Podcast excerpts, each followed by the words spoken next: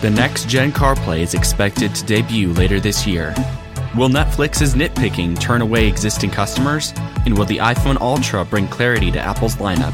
We welcome you to this week's episode of Stern's Tech Talk.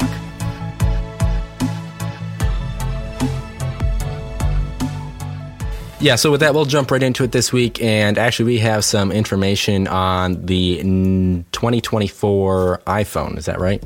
Yeah, that's correct. We have info over on 9to5Mac discussing Apple's plans next year to actually keep the Pro Max, increase its specs a lot more than they usually would, and create the Ultra to be even more of a high-end than we thought. This is actually from Mark Gurman from his latest piece over on Bloomberg. And there's also mention that Apple is believed to not be working on the foldable at the moment. We weren't sure exactly when they would start that, but apparently from what Gurman is saying, that is not in the process at all right now. So this is kind of interesting, and it's kind of an interesting move on Apple's part. The whole point was basically they were seeing a lot of people grab for the highest price of the phones. They were stretching their budget. Yep. And I guess from what Tim said, he agreed with that and was like, yeah, they'll go for anything. They'll go for the highest stuff. So let's just make this even more powerful and see how far we can tip this thing. Because, I mean, that's usually Apple's goal a lot of the time, is to see how far they can push the limits on prices, on specs, and all that kind of stuff. So I don't know what your thoughts were on this particular piece, but... Not really. I didn't really have a whole lot to think about, other than the fact that I don't really agree with the idea of differentiating the Pro and Pro Max. I felt like the screen size differential was enough for me. That's what I was thinking. I think that alludes to what you're trying to say from Cook and his emphasis on attempting to encourage or entice people to spend more money. Yeah. So if you improve the specs on the Pro Max, then you increase the price and profitability. So Correct. That's the only thing I don't like. I didn't mind the idea of having an Ultra. I expected it to be a high price. I still expect it to be around a starting price of, what, $1,300, $1,500, somewhere in there? Something like that, yeah. Yeah, I think that's where it'll start. So it'll definitely overhit the Galaxy S23 Ultra, which I think is $1,200. I remember correctly. I think it starts at $1,200. Yep. Yeah. So it's which that brings up one quick thing. Definitely head over to the other episode that we recorded this week on Samsung's Galaxy Unpacked event. Yes. We did record that separately. It's a little bit longer one, so we didn't really want to combine both episodes. So that's a bonus content upload right there. Just wanted to shout that out real quick. But with that being said, I don't really have too much else to think about that. It's just okay. Part of it's annoying because Gurman kind of jumps around a little bit with his predictions here and there, but it's hard to say with the economy, so I don't mind that part. But yeah. Do you think they're still going to go with releasing the Ultra this year if they're already considering splitting the Ultra and leaving the Pro Max as well? Like, do you think they're still going to do that? Here's my thought process. I think the only way they're going to kick in the Ultra this year is if they drop the Plus this year. And here's the other problem with that. We understand and know very well that most companies work with a 2 to 3 year plan. Mm-hmm. And I'm guaranteeing that they were betting hard that Plus was going to sell very well. And we also saw this with the Mini, where even though we saw that the Mini sales had dropped, they still came out with the Mini 13, which I will say that was a really nice phone. It had boosted battery life, and I felt like it was perfect for the most part. So I really don't think they're going to drop the Plus this year. I think that's part of the plan. I think 2024 is when they're going to drop the Plus and all likelihood introduce the Ultra. That's my bet. Yeah, I probably agree with you on that one for sure. It's if crazy I methodically now. Think about it. Yeah. Yeah. Cause then you'd have 5 phones, and that's just stupid. It's too much. It's way too much. So they have to get rid of one thing. So. Yeah, I was commenting on Facebook about that with some people in the group, and I was just like, their lineup is becoming way too overwhelming, and it doesn't look like much clarity is coming in the future. So, no, 5 models is just over the top. So, the only other thing that I did want to say about that about the Ultra is that we do have rumors that they will have what they call bilateral wireless charging. It's just an Apple's fancy way of saying reverse wireless charging. So it sounds like they are in the works on doing that. We don't really know for sure when that will be introduced, what model that will come out on, whether that will be the 15 or the 16. I do know that we've had rumors alluding to that, and that's probably something that I welcome. It's just something that I'm not really sure many people technically use. I know a lot of Samsung powerhouse users have lots of devices, but I don't really see them using that feature or hear them using that feature that often. So it's interesting. It's nice to have on the go, but I'm not sure if you had any thoughts on that. Okay, so first thing, about frickin' time.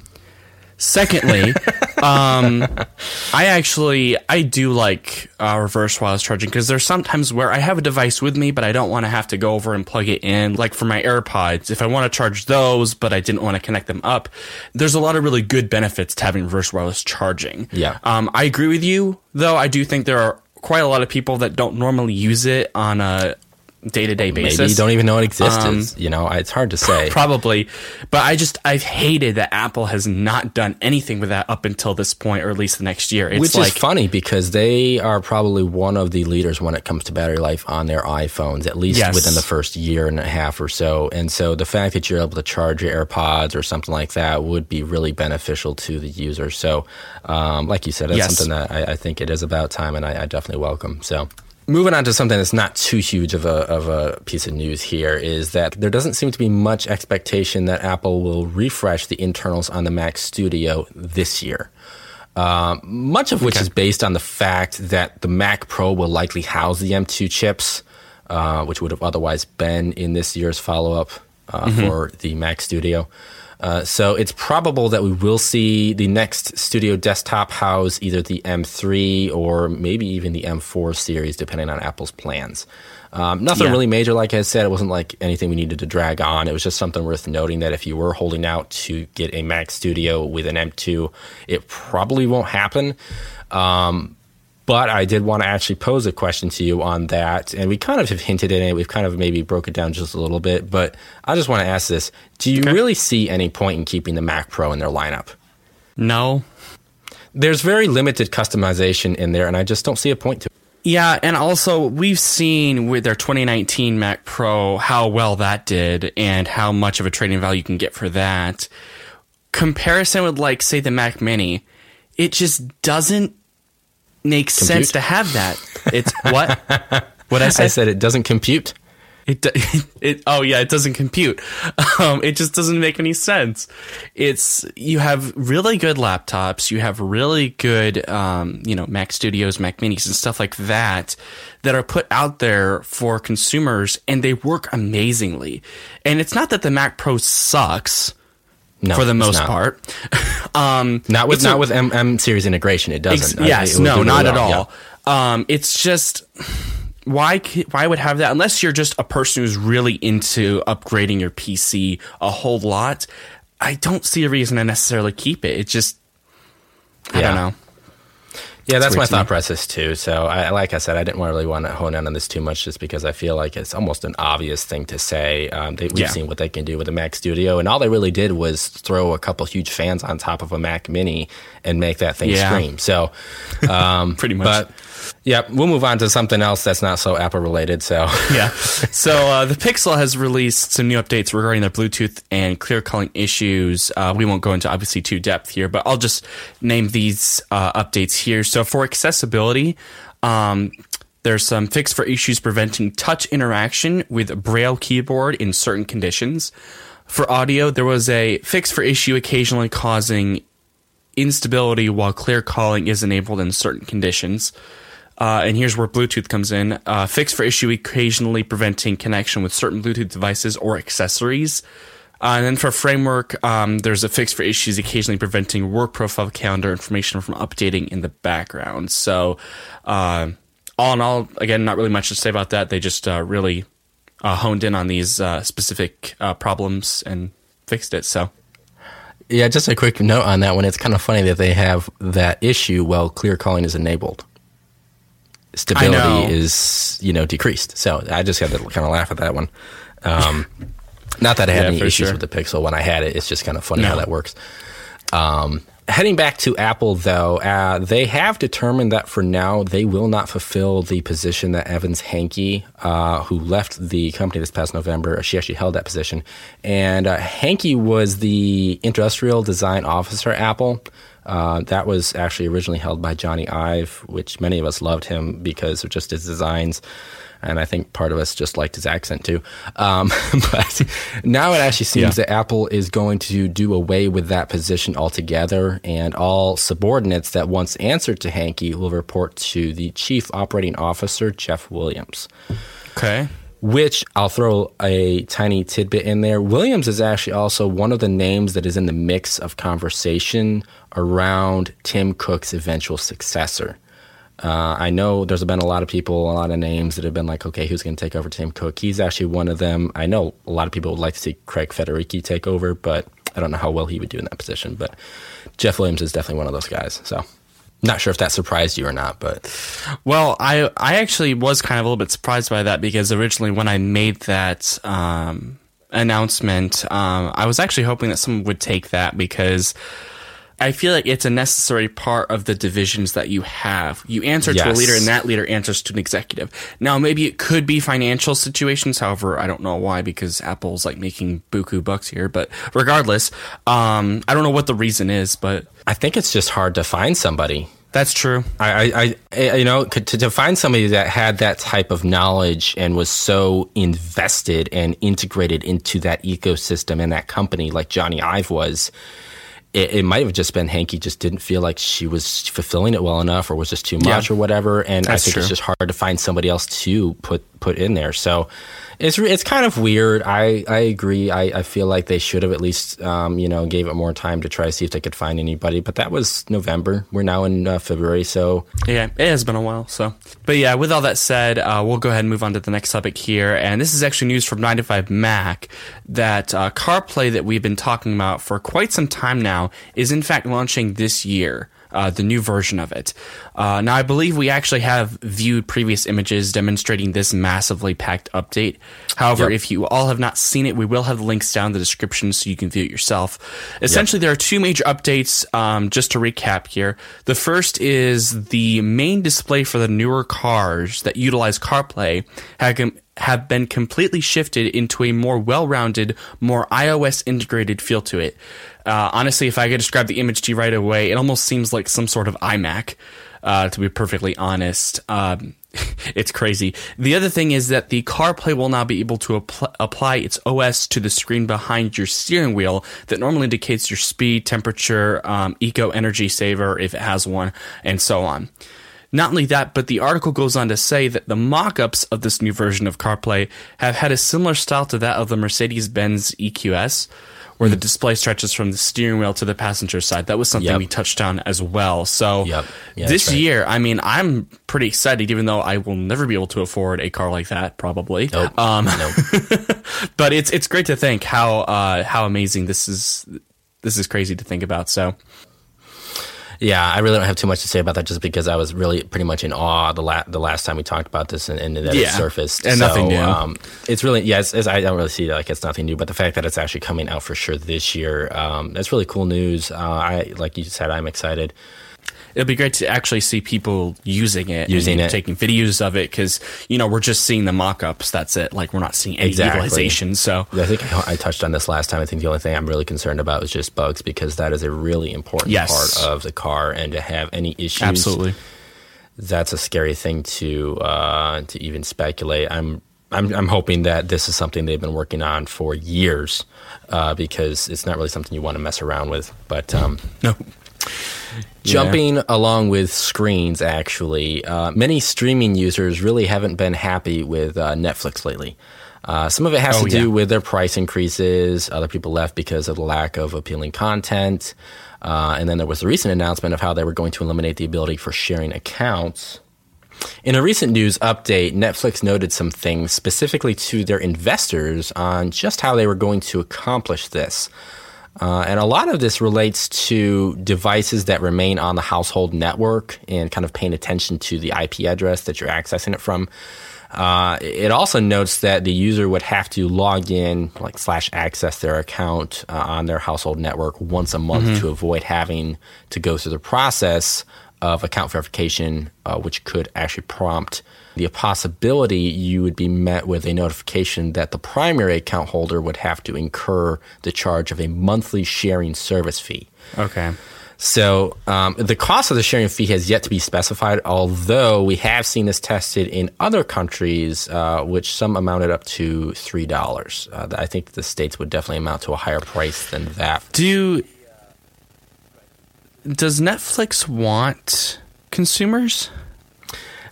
When I read this, it made them sound like this is going to really help us, refresh and re-enhance our product, and that it will increase our revenue. And all I really thought about is every step you've made thus far has made us anything but excited about watching Netflix. The only reason why I watch it is because it comes with my T-Mobile subscription. That's it. If it didn't come with T-Mobile, I wouldn't subscribe to Netflix. It's just I don't get it. So I don't mean to get all emotional about that. It's just it really bugs me. And your question is ever so valid. The once-a-month login access is somewhat of a gray area, as this was once on Netflix's Help Center page, but has since been removed. Rightfully so, because it kind of begs a lot of questions in scenarios like, college students that use their parents' account, they'd have to constantly, go back once a month or whatever. So, and there's other scenarios like that as well.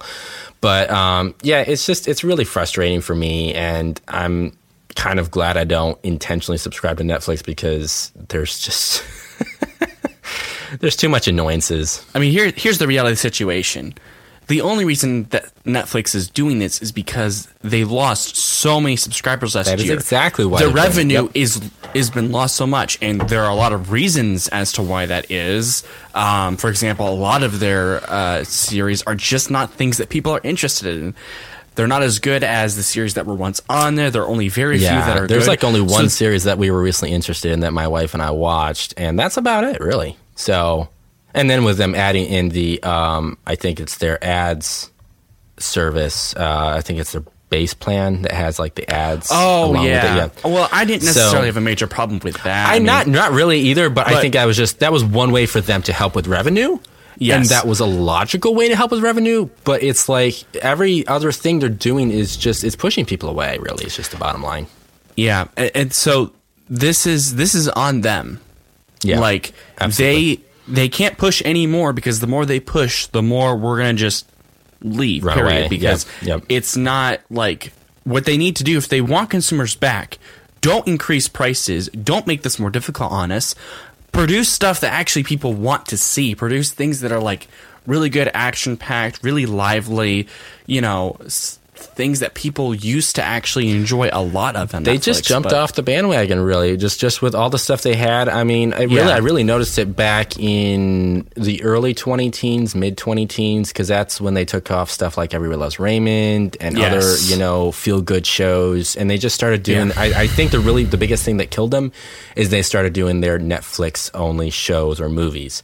And if they would just stop pumping so much money into that, I feel like they would actually benefit a little bit better if they just kind of, had some of those contract deals with other services, CBS, Fox, whatever, ABC, and then go from there. So, but yeah, like you said, I didn't really want to go too much into this, but it's one of those things that I'm sure this kind of hits a bit of a sore spot for most people if they have been recently subscribing. Yeah, for sure. But again, sorry for that crazy roundabout there, but we'll actually move on to some deals. We actually have a couple here. So the first one is in regards to the Pixel 7. I mentioned that they fixed some updates regarding it, but it actually dropped to their lowest prices. And you can now get the Pixel 7 for $499 on Amazon, which is $150 off its standard price. And then the Pixel 7 Pro has received an indicated discount as well, and it dropped to $749. So you guys can go over there and grab that. It's a pretty good deal, especially considering these are literally the newest phones they have. So they just came out this past fall. So definitely good incentives right there to get those Pixel products. You still have another... what, 8 months before the next one comes out? Yeah. It, by the way, it doesn't actually necessarily say when this deal is over with, because the article doesn't seem to mention it. But I guess get it while you can. Like, I mean, we've never really mentioned how long these deals last, just because we only if the article really mentions it. But yeah. So yep. And then going into the opposition of that, with Apple, we have a $200 discount off the M1 iMac. So that just came out, what, a year or two ago? Yeah. So, I mean, it makes sense. Usually after about a couple years, Apple kind of dips down on some of their previous products. So, yeah, we kind of expect this sort of thing. And that's a really good, home computer for just basic business or just everyday internet, paying bills and stuff like that. So I think that's a good deal there. Moving back to streaming services, I don't know why this is such a streaming type of episode, really, but it is a prominent thing here. It is. We don't normally hit on that too much, but this was probably one of the biggest news that managed to miss the script over the past couple months here at Stern's Tech Talk, and it relates to the NFL. Sunday Ticket has actually found a new home. And even though we had somewhat hoped that Apple would make an effort to add it to their Apple TV streaming service, they just couldn't come to an agreement. Oh. And it turns out that their prime competitor was poised for the position and struck a deal with the sports giant. YouTube TV will now be the home for NFL Sunday Ticket. No! No! And this will go on for the next 7 years. They have a 7-year contract with them starting this fall. No official numbers have been released as far as how much the agreement was between the two giants, but estimates look to be somewhere between $2 and $2.5 billion per season. So it's pretty up there, and that was one of the reasons why there were two reasons that went into this. One was that AT&T felt like it was way too much money. That's why DirecTV no longer held that.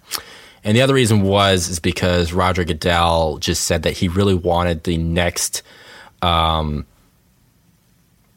venue to be a streaming service. So, and it really was between Google and Apple, and I guess just Apple said it was just too expensive, or they just really couldn't come to a deal and agreement on that. That makes sense. Which is kind of weird, I find, just because Apple, like you said, is in the $1 trillion market.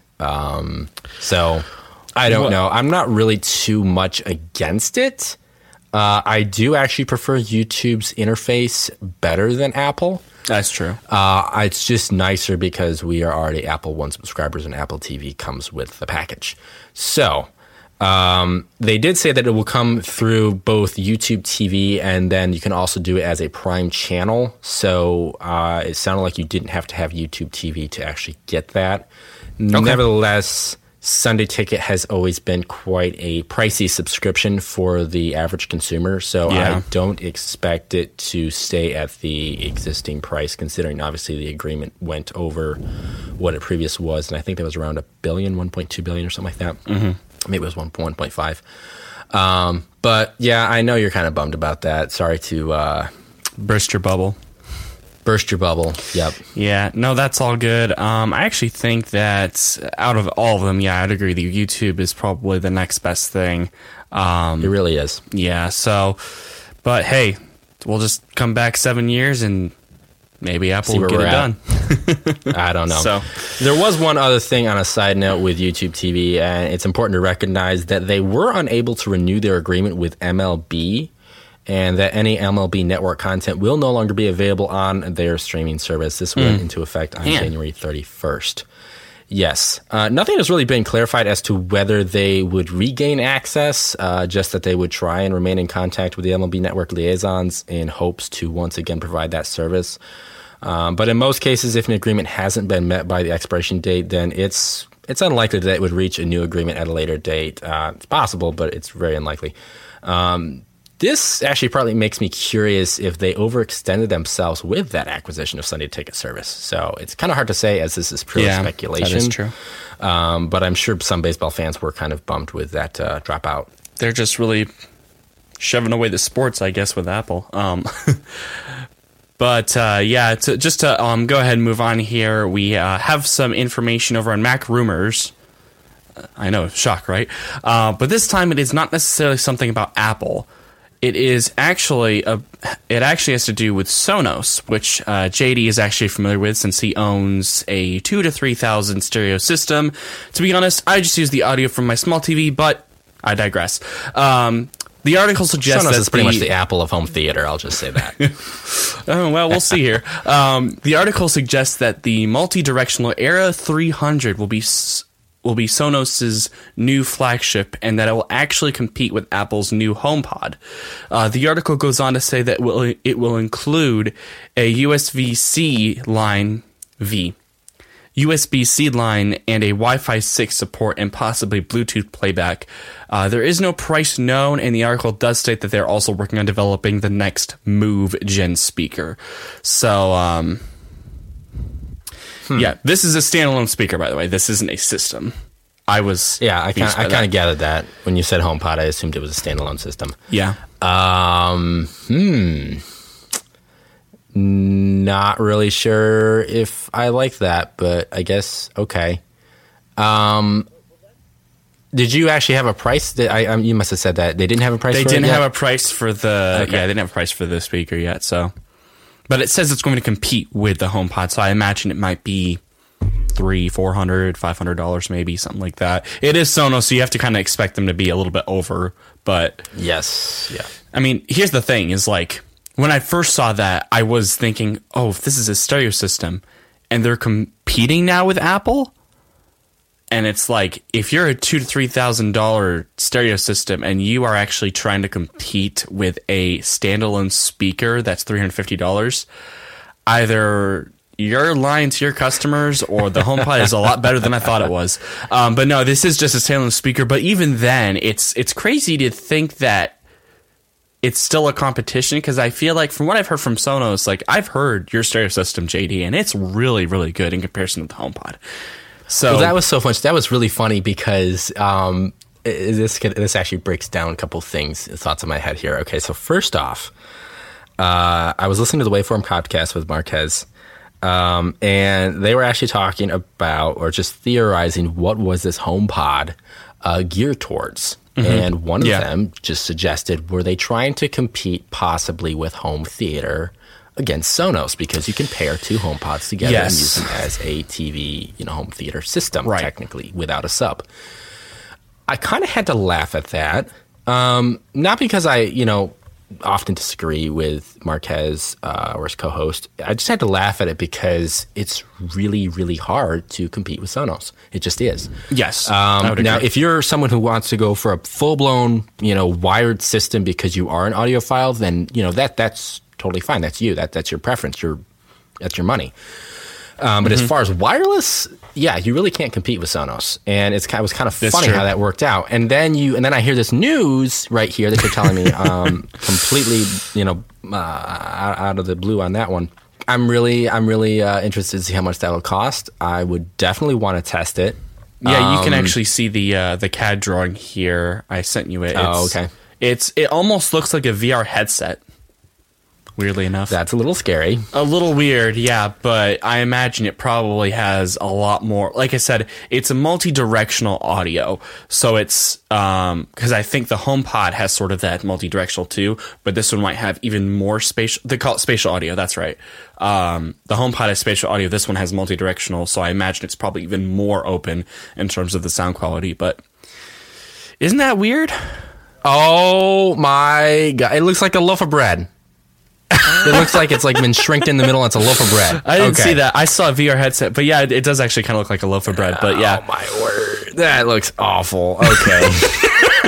I mean, I didn't think it looked that bad. Obviously, CAD renders aren't true to form or true to life, so I can't really give my full disclosure or, opinion on it, other than the fact that the CAD file itself definitely looks like something got screwed up somewhere along the way. It does look a little weird, but I mean...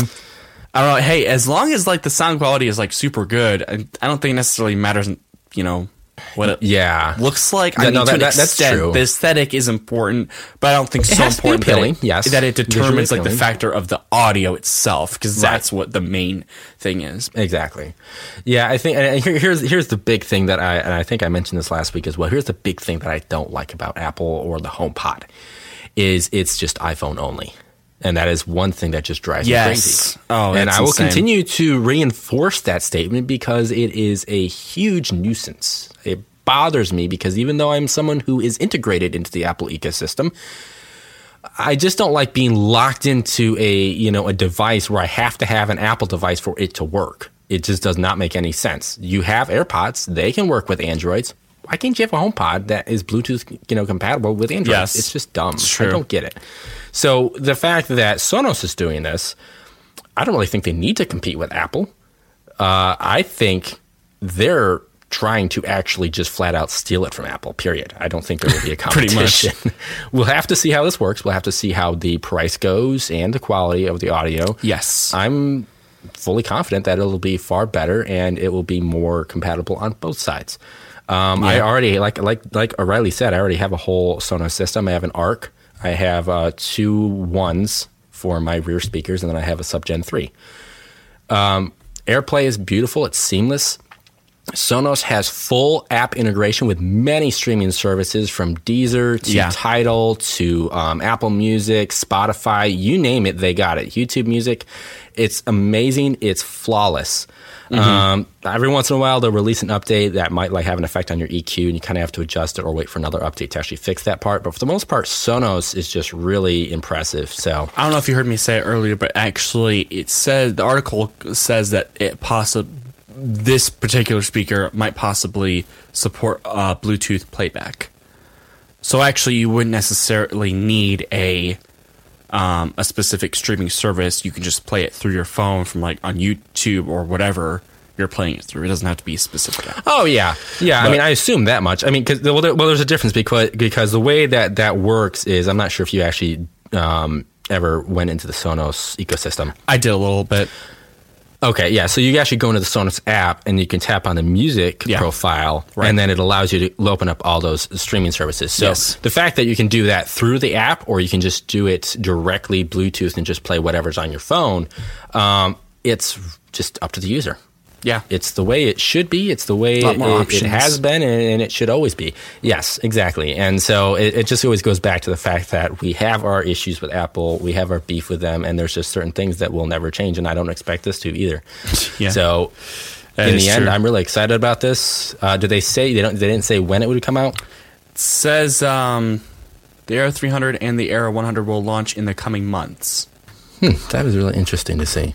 But yeah, that's all we had for today. We certainly hope you guys have enjoyed this particular episode. If you did, make sure you leave a like both on YouTube and Spotify. Make sure you follow and subscribe on both services. And on YouTube, if you really did like this episode, go ahead and leave a comment and give your opinion. With all that said, this is JD and Riley signing off. Peace out.